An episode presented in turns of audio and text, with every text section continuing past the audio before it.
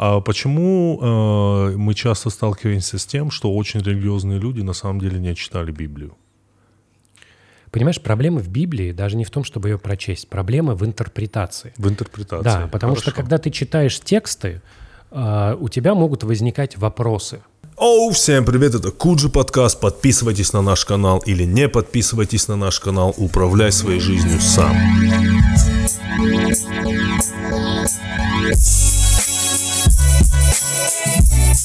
Итак, всем привет, э, дорогие наши слушатели, э, наши зрители. Э, На канале Куджи э, вновь, опять и снова э, у нас э, слово пастыря Андрея Коняева. Спасибо, спасибо за эту шутку. Спасибо, что из всех комментариев, которые про меня написали, ты выделил именно этот и А потому закинул его в в телеграм-канал. Она в точку. Конечно, конечно. Кстати, вот там можно подписываться на наш телеграм-канал. Там по сравнению с остальными телеграм-каналами ничего не происходит. Это заброшенная станция. Нет, это просто очень Но она пи- спокойный телеграм Да, но она пиратская. Заброшенная пиратская станция. И спокойный телеграм-канал, поэтому подписывайтесь. Кто уже подписан на наш телеграм, а, при каждом нашем новом посте отписывайтесь. Да, вот ты так примерно да, работает. так себе СММщик. Ну ладно, давай. Я- Понятно. Блин, я, если честно, у меня никогда не было желания быть э, очень себе э, серьезным СММщиком. Просчитывать эти многоходовочки, знаете. Аудитория любит, когда контент выкладывают утром, потом еще в 14 Ты не путаешь, не, не путаешь СММщиков с шахматистами. Просчитывать. Мне кажется, что СММщик — это примерно такой человек. Ему говорят, каждый день должен быть пост. Вот тебе 10 тысяч рублей вот в месяц. тебе 10 тысяч рублей в год. И он такой, типа, заходит в интернет. Как делать А контент? подожди, а вот это работа с аудиторией. А спросить аудиторию, что она думает. А вот выложить четыре фотки и спросить, какая Там- из них лучше. Да, конечно. И а вот это вот, много а- там комбинаций. Да, конечно, много комбинаций. Проблема состоит в том, что работа с аудиторией 10 человек в итоге. Вот 10 человек, которые типа, о, такие, они работают с аудиторией, а аудитория — это я. Я поэтому буду за всех отвечать. То есть ты такой типа, как вам эта фотка? Приходит человек, пишет, говно. И как бы он, он вот пишет, Я себе так За себе всех э. СММщик, а ты так себе аудитория, Андрей. Понятно? ну, хорошо, ладно. Нет давай. между нами контента. Нет. Ой, э, коннекта. Коннекта? Про- простите, Коннекта. пер- перепутал. И контента тоже нет. Я все время забываю э, прорекламировать кое-что, Андрей. Давай, что ты хочешь прорекламировать? Я хочу прорекламировать э, концерт Руслана Белого, который вышел достаточно давно, но я все время забывал про него сказать. Что он вышел на платформе, которая называется Concert Place. Место для комедии. Место для комедии. И вот так вот ну, там у нашего друга нашего подкаста, с которым у нас вышел первый вообще подкаст Куджи, А первый и не вышел. а первый... Андрей, пожалуйста, сейчас, сейчас мы тебе дадим слово пастыря, и ты, ты расскажешь нам, как ну, устроена Вселенная и мир, и все остальное. Дай прорекламировать концерт. В общем, э, я так себе и рекламщик. Э, Из-за этого концерта у Руслана проблемы. Вот. Мощно, мощно, Что? сильно, четно, четко, очень точно Я- ты я- спозиционировал аудиторию. Я так себе друг, если честно. Знаете, я недавно себя поймал. Я вообще, я вообще считаю, что, блин, э, такие у меня размышления не очень, что, ну, дружба переоценена. Ты хороший друг, Андрей? Опа, вот тебе вот и это слово. да, А вот ну-ка. это все. Ну, а, ну-ка. ты хороший друг? Я нет. А- Потому что я в дружбу не верю. А что значит дружба? Вот это что? Что за Ну, набор? дружба это, э, давай так, вот если мы сейчас в социальном кон- контексте, да, то есть в социальном контексте, то дружба это такой капкан, в который ты должен обязательно наступить, обязательно попасть. Если мы сейчас вот говорим про вот эти возвышенные понятия дружба из художественных фильмов, из литературы, из всего, из всего, что, ой, настоящий друг, там, друг познается там, ну и так далее, и так далее. То есть друг познается в беде, это просто хороший человек познается в беде. Это не обязательно должен быть другом. Хорошо, наступил есть в капкан если... и... е- а? Ну, наступил в капкан. Ну и у тебя какая-то автоматически ответственность за человека. Почему-то вы вдруг ответственны друг за друга. Опять-таки, просто быть нормальным человеком с нормальным, добросовестным, порядочным. Это ты друг всем. Понимаешь, да? Понимаю. Но с другой стороны, с я другой видел, стороны. видел, видел людей, которые, может быть, сами по себе не такие уж добрые, порядочные, хорошие, про которых ты мог бы сказать, ну, так себе человек. Да. Да, но когда вот в- в случается ситуация, когда другу нужна помощь, они готовы подорваться, прикатить условно с другого конца Москвы, потому что такая ситуация. Ну вот это ты мне рассказываешь фильм «Бумер» какой-то. Я или тебе рассказываю из «Бригада». реальной ситуации. Вот как бы реальная ситуация. Да, участником любой хороший человек также подорвется. Ну, а что значит хороший тогда? это у которого есть э, чувство сострадания ко всем остальным. У тебя есть чувство со- сострадания ко всем солид- остальным? То есть как друг ты плохой, но как человек Хорошо, хороший? на улице человеку плохо, он не твой друг. Ты же остановишься, поможешь ему. Наверное. Все.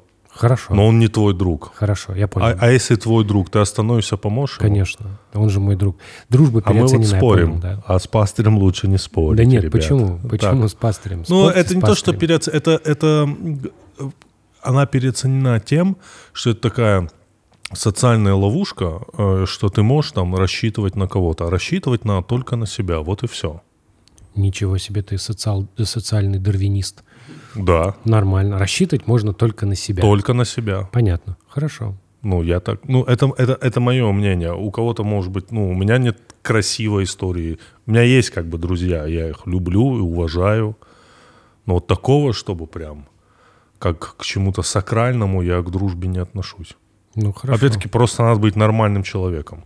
На- ну, тут вообще-то рецепт для всего. Знаешь, просто Для надо быть всего, нормальным да. человеком. Это не очень, не очень э, сложно и в то же время очень сложно, понимаешь? Быть всегда нормальным человеком довольно вот это, конечно, усилий. вывод, Андрей. Пожалуйста, не Мы благодари. на тебя такое возлагаем. Ты па- Я вообще не... Вот это вот меня... Мы ты такое такой на тебя, возлагаю. а ты такой вывод. Спасибо, что ты на меня возложил. Вот ты с самого начала Опа. задал тон подкаста, в котором типа Андрей Пастырь. Нет, Андрей, это уважительно. Спасибо, я верю. Я верю. Просто, понимаешь, Это, э, это, вот уваж- Андрей, мы с тобой, ну, мы же с тобой не друзья. не друзья.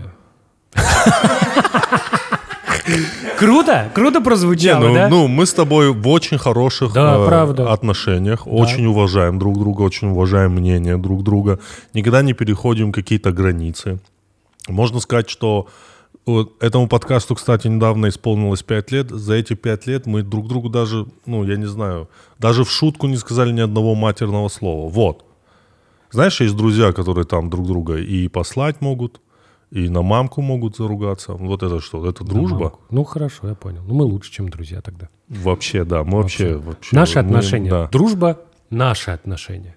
О, Отношения Да-да-да. Иисуса Щас- с батей, да? да, вот да, да. примерно так вот они. Не-не, я, я разве токсичен сейчас? Нет, вообще нормально. Ну Просто точно. я- Есть у тебя измеритель токсичности на твоих часах? На моих часах есть, Которые кстати. определяют наше дно. Наше дно есть измеритель токсичности, он на нуле, не переживай. Поэтому концерт Руслана Белого, вот такая вот большая рекламная интеграция. Там надо зайти, зарегистрироваться. Ну, дальше вы там все увидите, как там он все развернул. Ссылку, Руслан, не будем ставить, этот денег стоит. Ну, ты извини уже.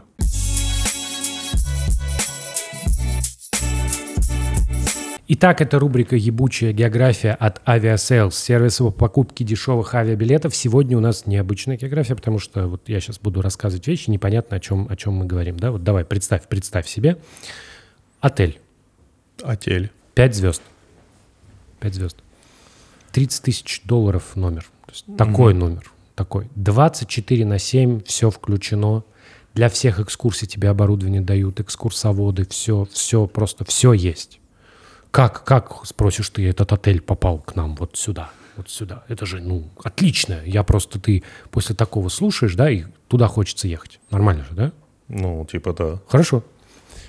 Но авиасейлс, да, у них есть еще опция, где ты можешь для целой компании покупать. Да? Вот вы, например, хотите организовать командировку. Например, вы в компании делаете тимбилдинг или там, например, какую-то конференцию организовали. И вам говорят, вот то же самое, отель, 30 тысяч, все-таки вы, отлично, наша компания может себе это позволить.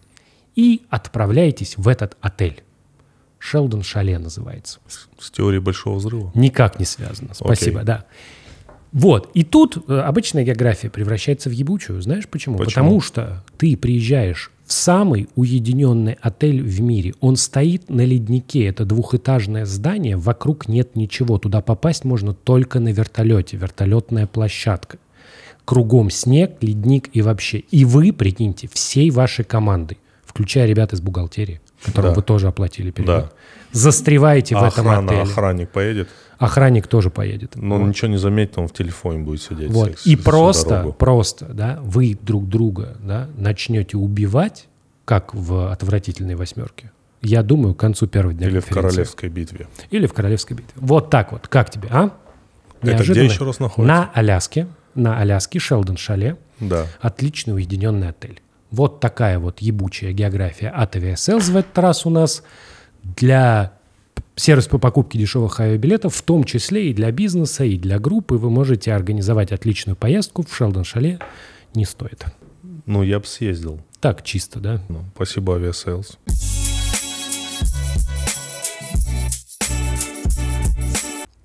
Да, Андрей, так, Ну хорошо. что, у пастыря, у пастыря сегодня нет особенных тем. Он как бы не планировал сегодня а читать. вот у меня есть темы. Давай. Вот давай. Андрей, а ты... Что, у меня есть темы записаны. Андрей, ты занимаешься шиперингом. Что? Видите, у него нет ответов на все вопросы. Нет, подожди, подожди. Так, так, подожди. Не знаю. Нет ответов на все вопросы. И более того, я никогда не говорил, что они есть. В прошлый раз, если что, ты меня Да. спросил про валентность лития, Да. и люди в комментариях отвечали, Да. понимаешь? То есть как бы, как бы Какая? в комментариях пусть посмотрят. Зачем? Зачем я буду говорить? Зайдите в комментарии к предыдущему выпуску и посмотрите, какая валентность лития. Да, кстати, ставьте лайки, э, вот, ну, делайте вот эти все вещи, чтобы видео распространять. У нас там очень хорошие выпуски вышли.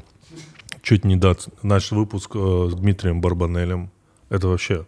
Мне столько людей написало, спасибо за это. Ну, знакомых. Потом выпуск с э, Юрием Сапрыкиным, тоже интересный разговор про Штирлица. Потом вот э, м, сайфер-шоу э, Андрея Перст Фомы.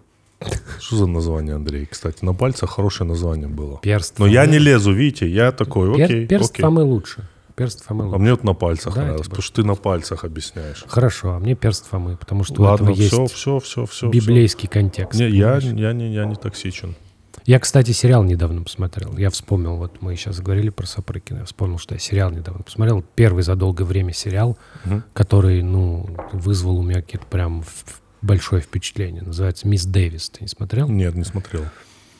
А, Там, короче, так даже и не объяснишь, про что этот сериал. Вот. И типа, ну вот надо, как бы я... Короче, я буду сейчас спойлерить, да? Кто захочет смотреть, вы там промотайте. Да, Там э, синопсис такой. Начинается... синопсис, по-моему. Ну, хорошо, Ну, синопсис. ты же меня поправляешь с телевизором. Спасибо. Ага. Вот. И начинается с того, что главная героиня, она монашка. Она монашка, и мы не понимаем, что происходит. Э, Как бы какие-то, как первая серия состоит из каких-то кусков. Ты смотришь, и эти куски между собой вообще не связаны. То есть тебе сначала показывают, как жгут тамплиеров, вот, а потом приходят люди, ну, это типа 12 век, приходят э, к женщинам, а женщины говорят, тамплиеры это мы, достают мечи, начинает с Рубилова, почти всех рубят. Э, девушка хватает э, сви- э, святой Грааль и убегает с ним. Потом показывают, как чувак едет по шоссе, и неожиданно выскакивает корова, машина, э, заезжает под, под знак, и знак, э, а он едет с девушкой, девушка за рулем, знак отби- ну, отрывает голову девушки от удара, вот приезжает полиция. Потом нам показывают женщину, которую, э, которая сидит в каком-то кафе, вот она монашка. Потом, э, соответственно, какие-то немцы ее похищают. В общем, ну, ты не понимаешь, что происходит. Заварушка. Нет, есть ощущение, что это какая-то хрень. Вот Ты смотришь первую серию, думаешь, полная чушь, полная чушь. Но, думаю, 8 серий, что, ну, там, там, или 10, дам шанс еще вторую серию посмотреть. Пос- Посмотрел вторую серию. Вторая серия что-то прояснила. И ты такой думаешь, о, ну, ну ладно, можно смотреть, да? В целом хрень, но буду смотреть. Третья, четвертая серия, ты думаешь, ого, как, ну, типа, неплохо, неплохо. Оказывается, все это не бессмысленно, все это складывается. К концу ты понимаешь, что все, все, вот все моменты, которые возникали, все нюансы, все персонажи, которые в какой-то момент в этой истории появились, они все складываются в одну офигенную историю, где фигурирует Дева Мария, Иисус Христос, а, представление о том, куда попадает человек, когда молится, искусственный интеллект, типа крылышки э, с острым соусом. Вот все это есть, понимаешь? И это складывается в какую-то такую очень крутую историю, да, которая э, начинается и заканчивается вот таким, типа, очень-очень мощным, очень мощным посылом, да, про технологии, потому что все оказывается про технологии. Да? Выясняется, ну там, э, например, мы в какой-то момент выясняем, что в мире наступила, в принципе, почти благодать. Ну, на самом деле нет. Э, был создан алгоритм, который занимается тем, что ты берешь наушник, включаешь, он тебе подсказывает. Он тебе отвечает на любой вопрос, он может, э, потому что это нейросеть, она может с тобой разговаривать, может тебя успокаивать. И там произошли совершенно тектонические изменения. Например, полностью исчез покер. Вот, потому что ты сидишь с этой штукой, и система, да. она, она считывает, и она такая, он врет, у него там это. И она просто знает все про всех. Или, например, полностью пропал жанр такой... Эм, Вранье? Фокус. А.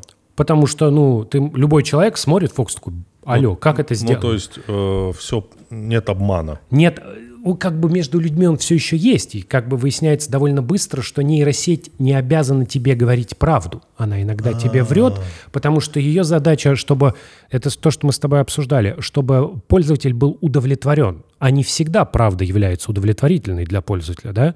Ты, например, ее спрашиваешь, ну, я хорошо выгляжу, и нейросеть, возможно, может сказать тебе, да, ты отлично выглядишь, хотя нет.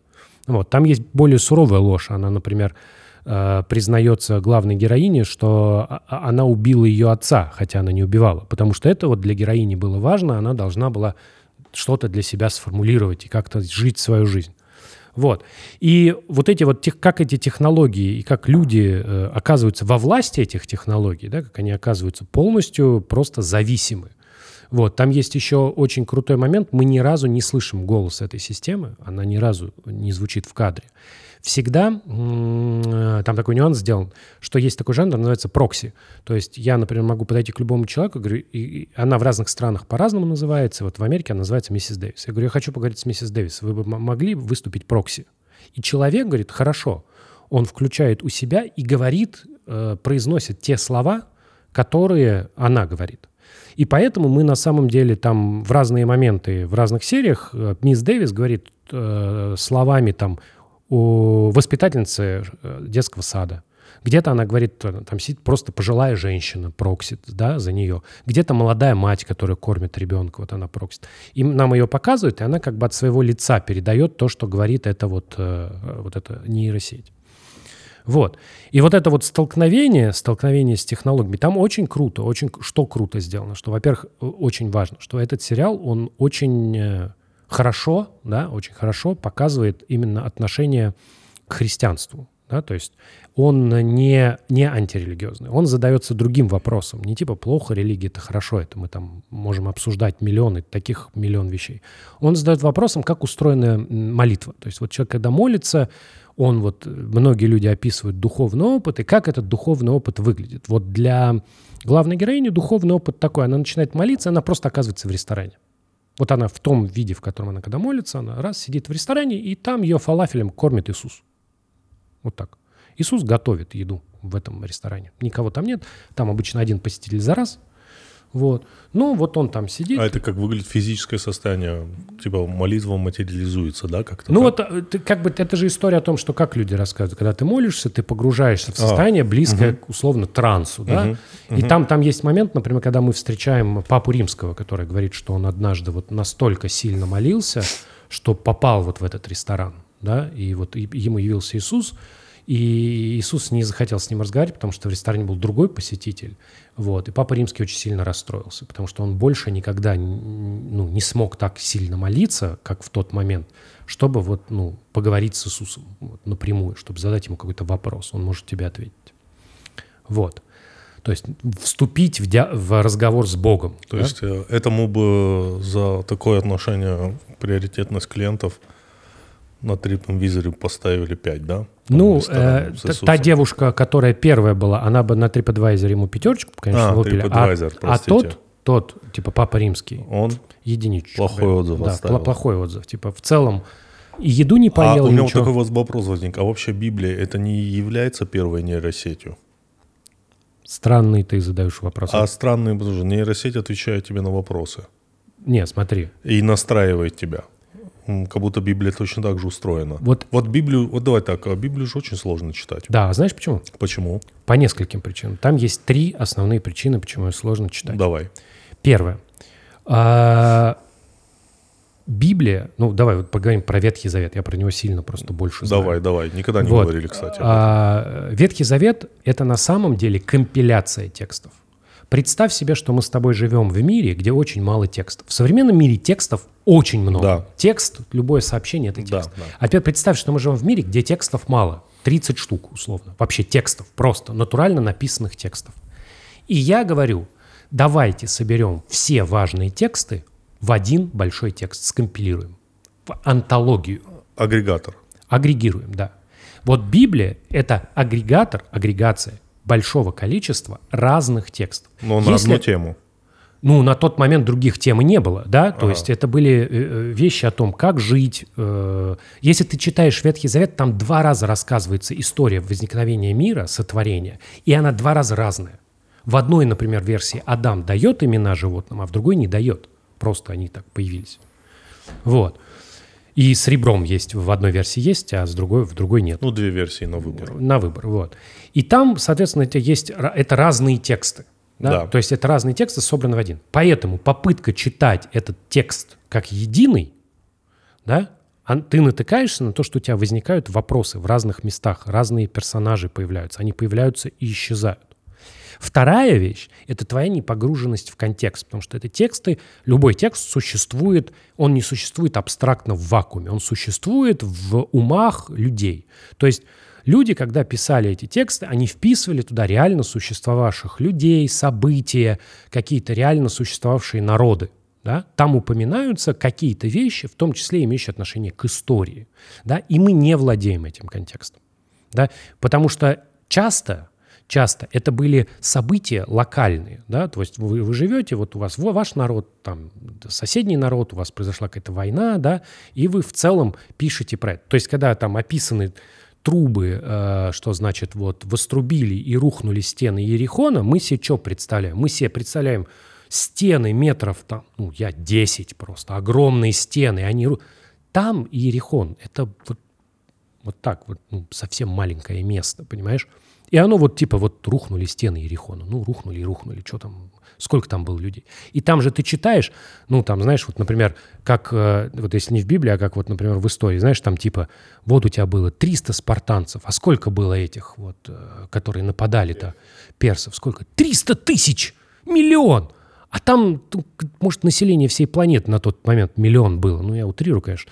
И ты такой, типа, ну как, ну один переписал, там, чуть-чуть приврал, другой переписал. А в, в результате что там происходило? Ну, там было на самом деле что-то типа 5 тысяч на 15 тысяч. Вот примерно такое было соотношение. 5 на 30. Вот, вот какие-то такие реальные цифры, да. Причем вот эти, условно, 300, а их было не 300, их было 500. Там были не только спартанцы. Они, они прикрывали отход. То есть стало понятно, что численный перевес не, не на их стороне, и поэтому часть отступала, чтобы не быть окруженной. И эти вот 500 прикрывали отступление, а э, сдерживая вот этих. Это была такая миссия, понятное дело, смертельная, все такое, но в целом вот этих волн, толп не было.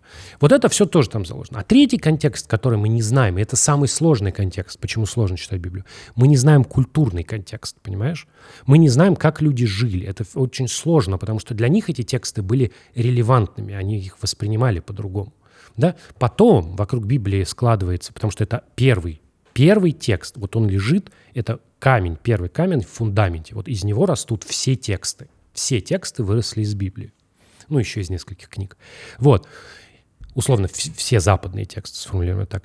И вот когда ты смотришь на этот фундамент, на этот камень, да, у него сейчас совсем другой смысл. Когда ты пытаешься его прочитать содержательно, ты вот вязнешь в этих вот трех больших проблемах. Ты не знаешь контекст людей, ты не знаешь исторический контекст, ты не знаешь всех вот этот вот он структурно. То есть это как бы изучение, изучение того, как вот это, как Библия появилась в том виде, в котором она есть, это всегда очень сложный вопрос. Да? Есть библистика, отдельно такая наука. Да? То есть это не нейросеть, это компиляция текстов. Гораздо интереснее, что в современном мире у нас очень много текстов, да, очень много текстов. Но вот этот вопрос, который ты правильно задаешь, что нейросеть, она, э, она, мы хотим получать от нее ответы на вопросы. Э, да, и нейросеть же тоже э, я, так, я правильно же понимаю, что принцип работы нейросети это сперва ее обучают.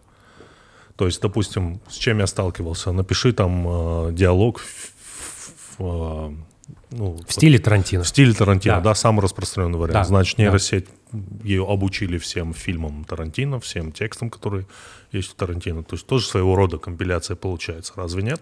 Именно. И Библия тоже, как ты сейчас говорил, компиляция. Но это вот с технологической прослойкой, понимаешь? То есть представь себе, что мы снова собрали все тексты. Да.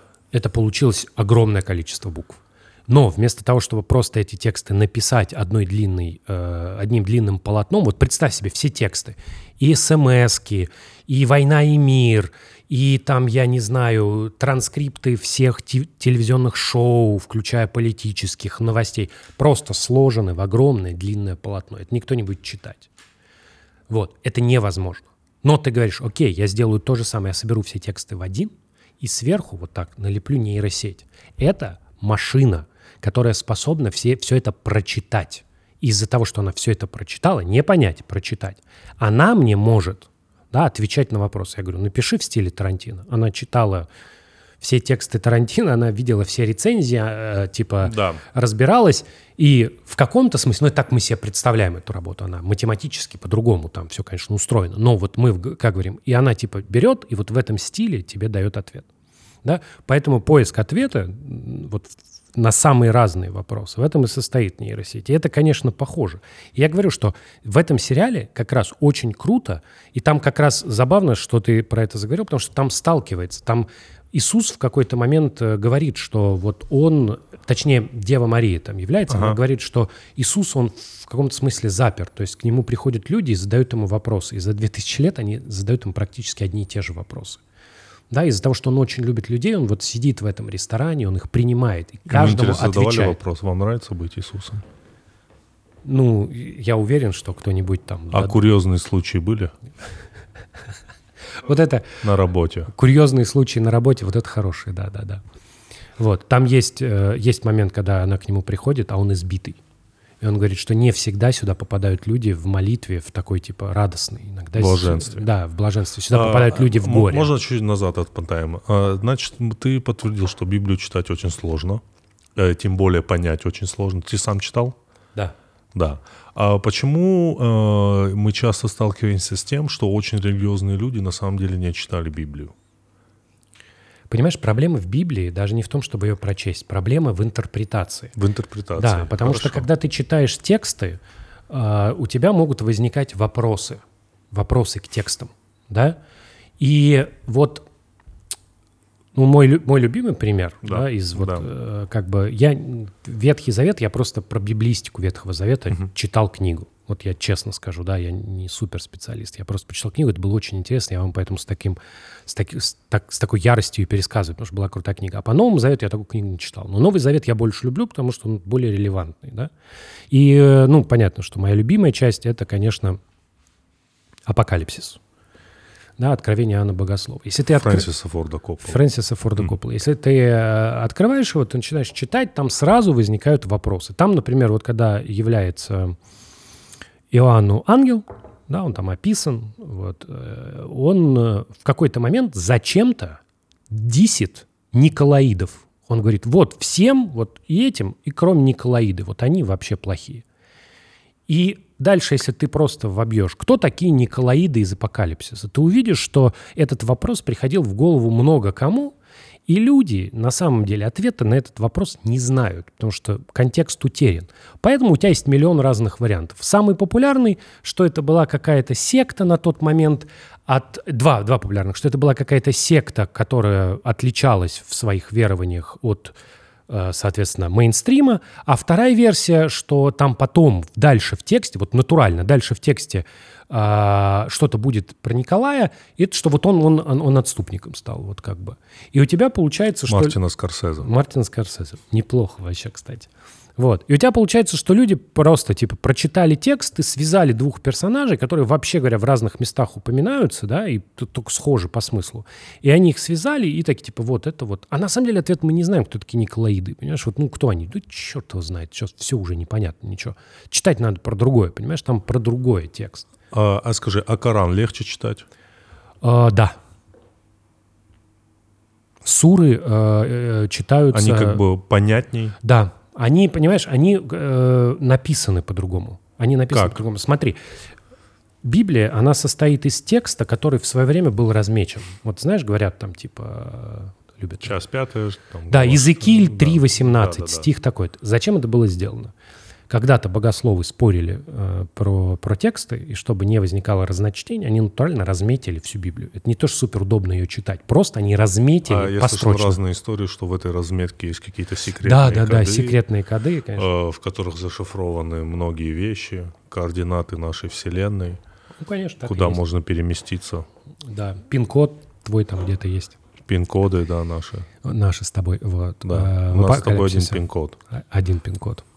Он вот здесь. Так, так, так, так. Ну вот. А суры, как бы, они так написаны, понимаешь? То есть тут у тебя есть текст размеченный. И Да. ты, когда ты читаешь отдельный Да. стих, он как бы законченный, но он на самом деле вырван, вырван. Часто из контекста надо прочитать другие соседние. Суры такие четкие, собранные, по-другому организована книга. А почему я еще часто слышу, что, правильно говорю, что суры поданы в такой мелодичной форме бывают? Этого я не знаю. Я, кстати, про Коран знаю просто сильно меньше. У меня э, как бы изучение не дошло. А в Библии еще. же тоже, тоже есть аналог, да, когда молитва, она в мелодичной форме подается. Это отдельно. Молитословы это, Молитословы. это отдельная история. Молитвы пишутся. Молитвы были написаны. Молитвы это отдельный жанр, который э, до какого-то времени, например, можно было заказать, если у тебя Что были есть деньги. физическое вообще свойство молитв какое? Слушай, что это есть вообще? слушай, Андрей? э, никогда не задавался этим вопросом. То есть ты говоришь определенный текст, который тебя успокаивает. Да, конечно. Да, ты повторяешь определенный текст. Ты, Я- это ты как, как, как биохимия в мозга работает в этот Ой, момент. слушай, мо- у тебя же у тебя же мозг на самом деле, у у тебя есть э, твоя нервная система непосредственно твое сознание, да, а есть Да. нервная система, которая периферийная, которая отвечает за то, что твое сердце сокращает, за то, что твои Да. легкие дышат. И они между ними есть связь. да. Ну, есть связь. Вот самая простая связь, почему работают все дыхательные упражнения. Потому что когда ты дышишь, да, у тебя ты, с одной стороны, на дыхание влияет периферийная система, да. Да. выброс адреналина ускоряет дыхание, например. А с другой стороны, ты можешь свое дыхание контролировать. Да, это создает обратную связь. Поэтому все дыхательные упражнения в этом смысле это не, не прикол. Да? Кстати, вот, э, вот этот метод дыхания, который нам показал в одном из наших предыдущих выпусках Шамиль Сулейманов, ты помнишь? Вот это с двумя вдохами.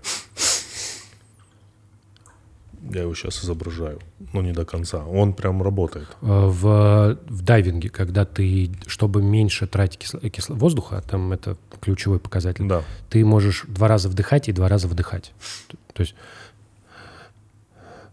Мгм. Хорошо. Вот. И это типа делает, э, ну там фишка, э, что если ты подумаешь, сколько ты тратишь времени на, на, на один вдох-выдох. То если ты будешь внимательно считать, то увидишь, что это не очень большой промежуток времени, а от трех там, до пяти секунд. Мгм, мгм. Не каждый, не, не каждую секунду. Вот, да. И э, это цикл. А, соответственно, у тебя, если ты ныряешь, ты можешь прям количество в баллоне посчитать вдохов. Я Сколько понял. вдохов. И, Да. соответственно, если ты можешь делать вдохи более длительными, а причем вторая проблема, почему нужно вот это на два разбивать? Потому что если ты делаешь глу- длинный вдох, он обычно глубокий. То есть и я сейчас вот типа сожрал за два вдоха. Ну, то есть я выдохну, конечно, и у меня по времени дольше, но я типа больше потратил. А задерживать дыхание нельзя. Вот это очень важно. Потому что когда ты всплываешь э, и погружаешься, у тебя Да. альвеолы в легких сжимаются, расширяются, и они могут порваться. Это не очень хорошо будет. А, Андрей, посмотрев этот сериал, ты сейчас можешь ответить на вопрос, который мы когда-то поднимали. А Что будет с человечеством, когда нейросети научатся рассылать фейки? Слушай, в этом сериале следует, что наступит благоденствие, потому что Благоденствие? большинство людей не очень важно, как я вот... Вот это очень интересный вопрос, потому что на самом деле главная героиня хочет эту нейросеть уничтожить. Ага. И не очень понятно, почему. Да? И более того, в как... Может, во втором сезоне станет понятно? Нет, она ее уничтожила, это сериал, он закончился, как бы он хороший и такой содержательный, там продолжение не подразумевается. А если будет продолжение нейросети, как Там, ее уничтожить? там, там она, она Это знаешь, уже не уничтожаемый Она- ресурс. Так нейросеть там и практически невозможно уничтожить. Она ее уничтожает самым разумным способом. Она с ней заключает договор, что нейросеть сама себя удалит, если она выполнит определенную вещь. Найдет святой Грааль и уничтожит его. Господи. Да. Вот. Что такое Святой Грааль? Это... В оригинале, Да. если мы там про оригинал, то Да. это э, чаша, из которой Иисус пил на тайной вечере. Все понял, сейчас вспомнил. Да, а здесь это более сложный объект. Это чаша, э, которая была в могиле Да. Иисуса, и в этой чаше была часть плоти Иисуса, Э, с- которую Мария А- туда... А, вот скажи, вот чем поместила. дальше, чем дальше, чем дальше э, эволюция, прогресс и так далее, тебе не кажется, что вот эти вот слова, вот как ты сейчас сказал, а, благода, как, благо, что там настало в том мире? Благодать. Благодать. Что вот эти все слова, правда, вот правда существует по, по, по меркам того, вот той истории, которую ты рассказал? Искусственного интеллекта, да? Нет. Искусственного. Нет, правда То есть не, не правды важно. нет. Ва- Сейчас важно- время постправды, да? Важна удовлетворенность пользователя. Вот, Вот, единственное, вот. что это, важно. это то, что я хотел сказать и про дружбу тоже. Вот что вот эти вот все слова, вот эти вот наполненные добротой, эти его воздушество слова, вот эти правда, дружба, ну это все в итоге это ничего. Ты знаешь, э, я думаю, что вот... Как друзья друг друга уничтожают порой, как братья друг друга уничтожают порой. Ну, это Я говорю, что мне кажется, что вещь, которая вот тоже интересна в этом, в контексте Да. этого сериала, мне Да. пришла в голову, это что было бы прикольно посмотреть, как, в принципе, дьявол бы пользовался э, цифровы- цифровыми да, да, технологиями. да, интересно, интересно. Потому что в целом, если мы становимся на ветхозаветное, э, ветхозаветную такую тропу. тропу и понимаем, что вот у тебя на самом деле жизнь — это борьба за твою душу, борется э, свет и тьма, ангелы и демоны, Бог и дьявол. Вот они сражаются за твою душу, и твоя душа, вот она, как бы они следят за этим. То вот был такой сериал тоже темный, нет, какие-то темные предсказания или что-то, Dark Omens он назывался. И вот там была история, что там три демона встречаются на кладбище. Один говорит, что я вот нашептал там священнику, он там совратит малолетних, я там потратил на это там сколько-то времени. Другой говорит, я там вот нашептал условно девушке, я там точно не помню, как было.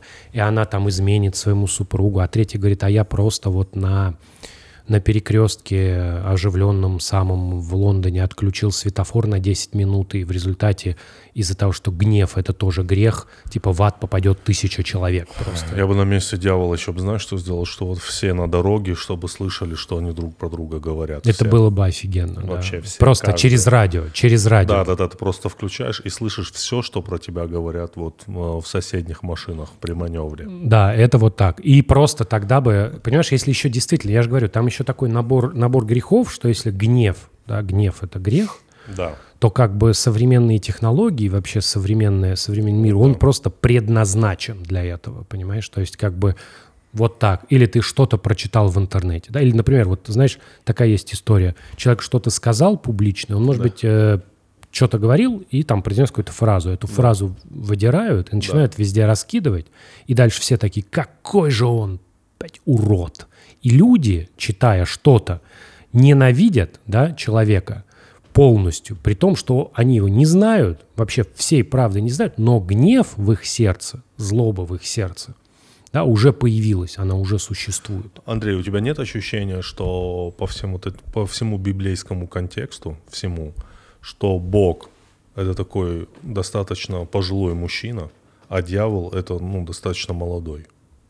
Ну, ты, это вообще-то и есть основной конфликт. А, серьезно? Ну, как бы у тебя, смотри, у тебя из-за того, что Библии много лет, да. то все конфликты, которые внутри существуют библейских историй, они в свое время были разобраны, и про это есть, если не десяток романов и фильмов, и кино, то как бы про это все есть. Вот у тебя один из основных конфликтов, который очень любили романтики. Вот, вот, то есть был там романтизм такой.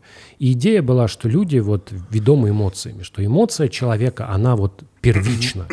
Да, и там была очень простая идея. Очень простая идея, что кто такой дьявол? Дьявол — это ангел, который бросил вызов Богу, который сказал, что он не будет следовать его правилам. Да? И за это, за это он был отправлен в ад, низвергнут. Да? То есть идея в том, что... А, подожди, а кто тогда Адам заведовал? А никто не когда его заведовал. туда отправили. А Ник- как ад появился? Ад появился потом. Вот его не свергли, а ад появился. Понимаешь? Там... Подожди, то есть его отправили в место, которое еще не существовало? Нет, пример... он А примерно как он так. знал тогда его существование? это как- Я сейчас все... Давай, давай. Это, А как, это как в корпорации. Это Так. как в корпорации. Мы тебя уволить не можем, Да. Поэтому мы для тебя создаем самую отвратительную должность. Ты будешь СММщиком и назначают тебя главным СММщиком. То есть, по сути, вот Бог как бы начальник корпорации. Хорошо. И он говорит, ты будешь СММщиком наших, э, не знаю, продуктов э, от грибка. Вот у нас вот есть ли- линейка продуктов от грибка на вот ногтях, на ногах. Да. Вот ты будешь СММщиком. Это полезная вещь так-то. Очень, очень. И тебя говорят, ты должен быть всегда веселый, ты должен всегда двигать, продукт должен продаваться, во, во всех соцсетях тебе придется людям отвечать. Хорошо, Они будут в личку хорошо, кидать тебе хорошо. фотки своих То есть ног ада- и ада- говорить, почему ваша хуйня не Бог- работает. А Бог- ты будешь говорить, «Ту-ду-ду-ду-ду». Бог создал ад. Получается, что так. Если Бог создал Вселенную, то Он создал ад. Добро Я- пожаловать в мир, Тимур, обсуждения типа Библии. Ну, да, не зря наша, Да. наши выпуски называются э, «Слово пастыря Коняева». конечно, Бог создал все. Все, что создано, Хорошо. создано по Его желанию. Ну, мы, мы сейчас говорим про мифологию, этот контекст, если что, да? Ну. Ну, и, и он молод, получается. Он остался вечно молодым. Ну, наверное, вечно пьяным. Вот, Андрей, вот нам уже э, скоро по 40. Скоро по 40. Скоро по 40. 39 уже высокая температура, братан.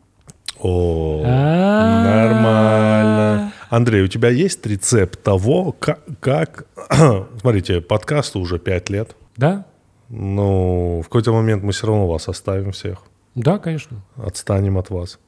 Но э, вот что меня, меня это не волнует, просто такой вопрос. Смотри, мы сейчас видим, как в нашей стране себя ведут пожилые люди. Да, вполне. Ну, мне кажется, они неадекватны немного. Как же остаться? Ну, то есть я, Слушай, я вижу Чувак, да. огромную, огромную, огромную пропасть, э, которую даже невозможно никакими методами измерения измерить. Непонимание между молодым поколением и э, пожилым поколением, взрослым. Да. На то есть множество причин. Множество причин, понятно. Как, как, же себя, как же себя вакцинировать от этого, Андрей? Смотри, От вот этой пропасти. мне кажется, что вакцинировать ты себя никак не можешь. Эта пропасть уже случилась. То есть щель, вот как бы расщелина, она уже Да. есть. Единственное, что ты можешь попытаться с той стороной наладить коммуникацию. С какой той? Ну вот с, с той стороны расщелины. Кто там оказался? Люди моложе тебя или старше тебя, в зависимости от какой из ты Хорошо, стороны. как это делать, Андрей? Слушай, я не знаю ответа на этот вопрос, потому что я могу только судить из своих вот каких-то э, жизненных... Вообще, в целом, большую часть выводов меня часто упрекают в том, что я очень категоричен в своих выводах, а я не категоричен, я просто, когда рассуждаю, я стараюсь... Я просто на своей волне, надо вот так отвечать. Не-не, я просто не каждый раз не уточняю по моему мнению, да, по- А, да, типа уточнять. э, люди так устроены, что им кажется, что если человек что-то говорит и вот вот без этого, без по моему мнению, там вот он как бы типа что-то супер-супер впаривает. А вот я недавно, короче, возил детей в Тамбов. Да, ты рассказывал Да, это в да. подкасте с Асей Казанцев, но расскажи нам еще раз. Вот. И вообще у меня, у меня папа, он всегда был фанатом огорода. Вот он любил огород. И у нас э, всегда что-то было на огороде. Но для меня, для меня это всегда была какая-то травма. Потому что если я вспоминаю, я вспоминаю, как вот, блин, я в школе, мне нужно, мне хочется ничего не делать, да, или там, например, пойти погулять, а я вместо этого поливаю помидоры или поливаю огурцы, потому что а, хуже всего было поливать помидоры, потому что помидор как поливают? Вот они, они были высажены еще перед домом, нужно было пройти э, сзади дома, наливаешь ведро, два ведра, приходишь, берешь э, литровую кружку и под каждый кустик наливаешь по литровой кружке, да, потому что их нельзя было из шланга. Еще огурцы можно было из шланга полить, а помидоры нельзя было потому что они вот были так высажены. И нужно было поливать помидоры. Я думал, блин, какая это бесконечная, бесконечная вот хрень. Потом зрела вишня. Нужно было залазить на вишню и рвать вишню. Потом зрела, зрели э, яблоки. Нужно было собирать яблоки. Яблоки мы редко собирали, они нормальные падали. Хуже всего было с грушей. У нас была старая огромная груша, на которой главная проблема с ее грушей, ну, с ее плодами была в том, что они очень недолго оставались твердыми. Знаешь, вот такой тип груши, который зеленая-зеленая, потом зрелая, и через там три дня уже как, э, как вата такая мягкая. Непредсказуемая. Ну, типа, надо ее собирать. Вот если она созрела, ты залез и быстрее собирать, потому что еще из твердой груши ты можешь сделать там варенье или там да. сделать какой-нибудь компот. Вот. И это все меня очень сильно угнетало. Картошка, вот, которую нужно было сажать и которую нужно было полоть. Э, или там вот окучивание картошки, совершенно загадочная операция, где ты идешь и ничего в принципе не делаешь, ты просто подгребаешь землю под кустики картошки, и ты вот так идешь, идешь вдоль всех этих рядов картошки, и это какое-то бесконечное, бесконечное зло. Вот. И мне всегда казалось, что я никогда в жизни не хочу, не захочу огород. И меня в этом смысле безмерно удивляло, что мои дети хотели огород. Они приезжали, им всегда было очень интересно. Они помогали бабушке с дедушкой, копались в земле и все. Я это списывал на то, что у них не было вот этой травмы, как у меня. Да? Вот у меня была травма, у вас не было травмы, поэтому вы на самом деле не знаете, что такое огород. Огород — это типа страх, смерть, тьма и вообще э, апокалипсис сегодня. И вот все, вот но при этом, как бы мой папа, он вот когда вышел на пенсию, он стал вот всерьез увлекаться огородом. И я в какой-то момент поймал на мысли, что с ним супер интересно разговаривать.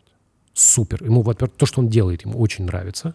Он в этом пытается разобраться. И вот сейчас я съездил, я подумал, что вот то, что он делает, это офигенно. Просто офигенно. Вот мы с ним разговаривали, он рассказывал, что та вишня, которая у нас была, вишня не очень долго живет, она уже старая, и она, ее, скорее всего, придется спилить, потому что она как бы жила-жила, у нее ветки стали сохнуть, их отпилили, потому что если ветки, э, которые сохнут, ну, не отпиливать, то и все дерево засохнет. Она вроде затянула Эвтаназия эти штуки. вишни. Эв, э, ампутация. Вот. Э, а, она вот это все затянула, вроде заново начала цвести, но не получилось. Черешни в этом году не было, э, я, яблоки в этом году офигенные, э, его достают муравьи, вот он борется с муравьями, это действительно большая проблема. Да. И вот он э, рассказывал вот, кру- крутую совершенно вещь, что он по- построил, значит, э, э, у него есть теплица, и там в теплице стоит э, электрообогреватели, вот, и у него там стоит штуковина, которая включает автоматически электрообогреватели, когда ниже 15 внутри теплицы, ниже 15 градусов. Вот, и в этом году мы обсуждали, что были, было очень холодно в начале июня, вот, что теплица включалась. То есть ночью внутри теплицы было ниже 15 градусов. Значит, на улице было ну, 10. То есть в июне было вот так, типа, холодно.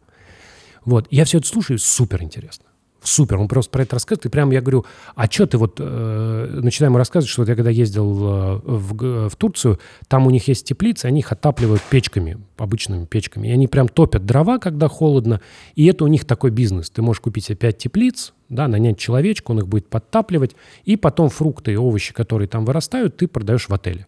Вот. И они прямо эти теплицы ставят в не очень пригодных для так, вообще чего-то другого местах. Это прям такие вырубленные э, штуки э, или насыпанные то, то, в горах, да, такие э, ровные, да, площадки. И вот ты берешь в, в аренду такую площадку туда ставишь свои теплицы. Я говорю, блин, а ты не пробовал? Он говорит, это типа сложно. Типа топить э, этим. И к тому же у нас не очень большой огород, э, на соседе будет дым. Поэтому электричество. А электричество он попробовал, он огурцы до... В этом, в прошлом году до ноября у него были. Он мне рассказывал, что, типа, он прекратил этот эксперимент, то есть выключил все, потому что э, счет за электричество был 1000 рублей в итоге. То есть огурцы были, ну, дорогие. Я говорю, ну, по московским меркам не, не очень. Он говорит, ну, по тамбовским, типа, дорогие. Вот. И я подумал, что это офигенно. Я подумал, что вот это все, вот это умение... Скажи, а вы вот с ним о политике говорили?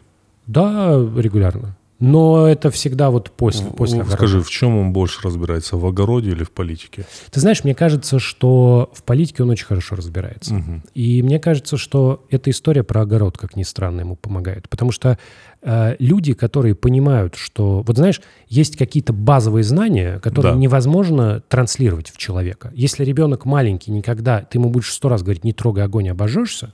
Да. Но если он один раз обожжется, он поймет. Вот есть такие знания, таки к несчастью, да, которые невозможно, невозможно донести до человека. И вот если ты в жизни, в жизни не вел три года борьбу с муравьями, не спиливал вишню или там не прививал яблоню, которую посадил в день моего рождения, да, то есть в 1984 году, ты не понимаешь, что какие-то процессы есть, которые очень долгие, во-первых, а во-вторых, ты не контролируешь их результат. То есть ты сажаешь дерево, ты не знаешь, какое оно вырастет. Оно вырастет большое, маленькое, кривое, красивое. Ты, может быть, сажаешь, говоришь, я сажаю дерево, я хочу, чтобы оно было вот таким, а оно вырастет косым. Ты не владеешь этой, э, у тебя нет над этим власти. И понимание того, что в жизни существуют процессы, которые занимают десятилетия, чтобы они случились, и через 10 лет ты получишь результат, который, возможно, тебя не устраивает сейчас, ты не можешь нарисовать точную картинку, как будет выглядеть твое дерево. Вот эта мудрость, вот это понимание таких базовых вещей, которые знает любой человек, который, который растил сад и огород, это то, что позволяет смотреть по-другому на политику, потому что политика ровно про это про то, что, как люди живут, как растут, как они развиваются. В этом смысле, мне кажется, если бы вот отбирать депутатов, да, то нужно вот тех, у которых хотя бы есть, которые в жизни хотя бы, я не знаю, там... Нет, для начала им надо дать на несколько месяцев огород. Да, да, и, и когда, и когда все сдохнет, когда все там сдохнет, потому что он вместо того, чтобы поливать помидоры, э, снимается в шоу на втором канале, да, на России, или там на первом канале, когда все сдохнет, вот понять, насколько этот человек вообще может хоть что-нибудь поддерживать в живом состоянии. В живом, понимаешь? Чтобы что-то жило. Попробуй руками. Сделай так. Не создай жизнь, Господи, это вообще чудо. А просто сделай так, чтобы оно не умерло. И принесло плоды. И было, эти плоды можно было кушать, и они были приятные, они радовали тебя и Господа Бога. Потому что, ну, как же без Господа Все Бога? мы под Богом ходим. Все мы под Богом ходим, вот.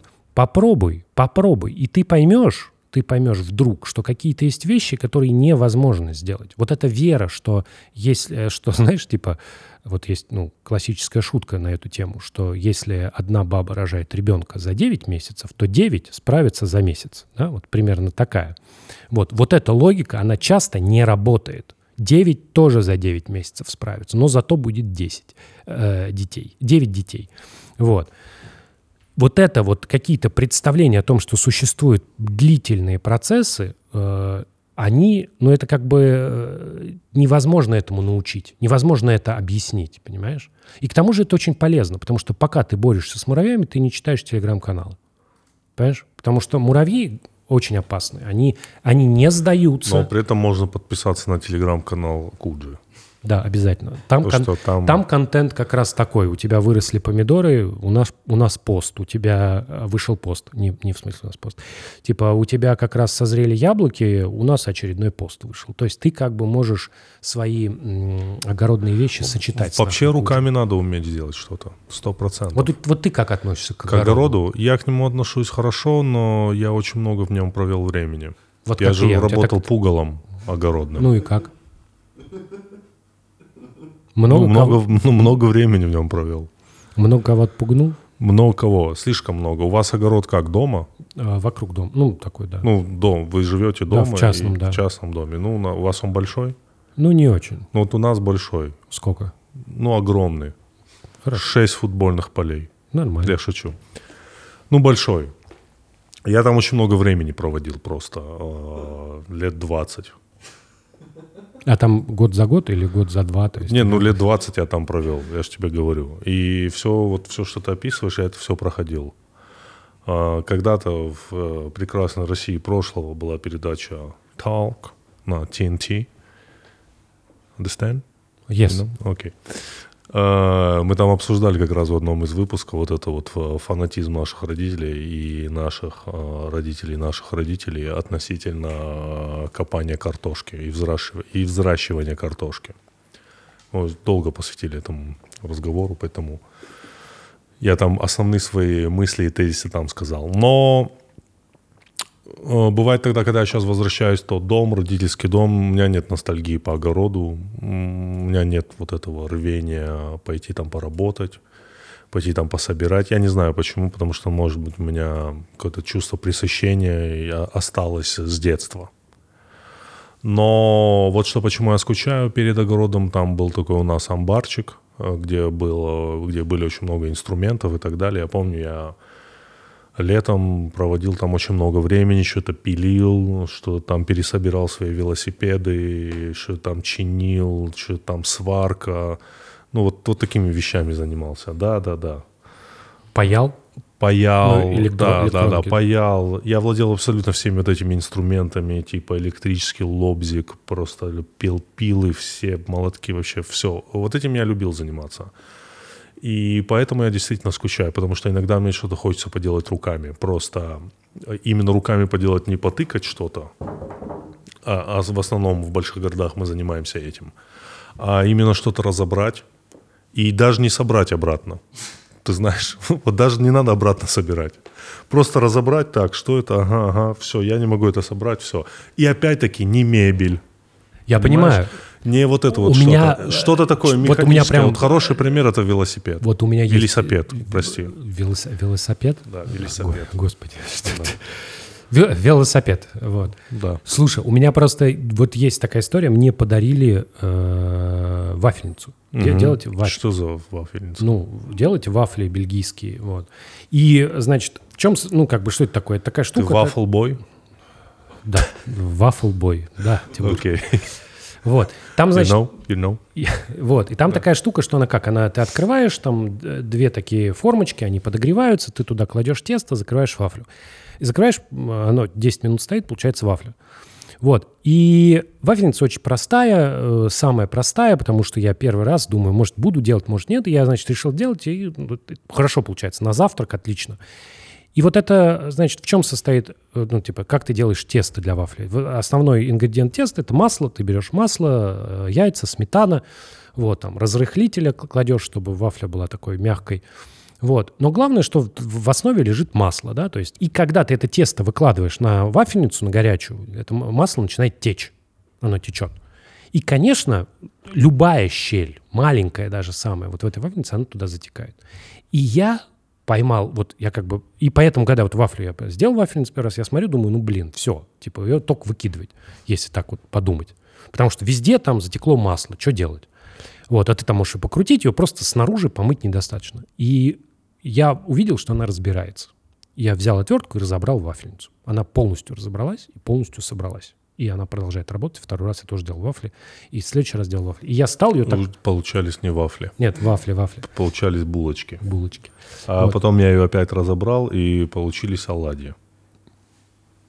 А потом я еще раз ее разобрал, собрал, получились драники. А потом еще раз я его разобрал, собрал, получился самокат. Электро. Так, так, Андрей. Ну, минутка юмора С подогревом, я надеюсь. с подогревом, да. Электросамокат с подогревом. И я ее разобрал, и было очень круто. Она Да. разобралась. Так. Она была видно, что люди, которые придумывали, они знали, что вот кто открутит, он захочет этого. И разобрал все, масло везде отовсюду, вычистил, все, все. Чистая вафельница получилась. И я подумал, что это единственный прибор у меня дома, вот из всех приборов, которые у меня есть, вообще из всех, который можно разобрать и потом собрать. Ну, то есть, типа, я могу разобрать телевизор, но это в одну сторону действия, да, то есть я его разобрал, в целом можно покупать следующий телевизор, потому что я обратно его не соберу. Все склеено, все слеплено, да, то есть все сделано так, вот даже есть, есть там вот у тебя телефон, например, сломался, если ты его приносишь в обслуживание, его раз открыли, то есть же такая история, что после этого он будет... ча- В следующий раз он еще быс- быстрее сломается. То есть если он у тебя там прослужил 5 лет, ты его, его раз починили, то следующая поломка будет не через 5 лет, а гораздо быстрее. Это называется типа а, производственная целостность продукта Да. или что-то такое. Вот. Я подумал, что это, ну как, ну вот, а папа у меня жил вот как раз, вот ты сейчас говоришь, т- разбирать, паять. Я помню, он телевизор перепаивал. У нас, у нас- Да, у меня тоже. мы купили компьютер, и оказалось, что вот первый советский компьютер БК-000101, вот, у него типа есть провод, но куда его втыкать, нету такого места в телевизоре, потому что ну, это Советский Союз, зачем тебе дырка такая? Вот, и папа нашел, значит, журнал, что там можно перепаять, вот, и он разобрал, он перепаял, то есть он разобрал телевизор, перепаял, собрал, и после этого компьютер подключался и работал. А потом в какой-то, в какой-то этой, как ее, в каком-то журнале он нашел, как, например, в домашних условиях сделать джойстик. Вот, вот такой вот джойстик с кнопкой, все. И он сделал джойстик. Там была деревяшка, переключатели, там была встроенная кнопка, это все было собрано. Джойстик был деревянный, папа выточил. Вот, он был в такой пластмассовой коробке. э, на который вот он работал. И можно было на компьютере играть, потому что джойстик как не предполагалось. Это как вот сейчас я такой, типа, о, кстати, мне нужна мышка, пойду сделаю себе мышку. И пошел, сделал себе мышь. Понимаешь, для компа. Вот выточил все, спаял, такой, о, нормально, смотри, работает. Это вообще, это какой-то навык совершенно по современным меркам фантастический, потому что вот натурально, я разобрал вафельницу, это единственная вещь, которая разбирается. Все остальные не предназначены. Они предназначены для того, чтобы их потом можно было просто выкинуть.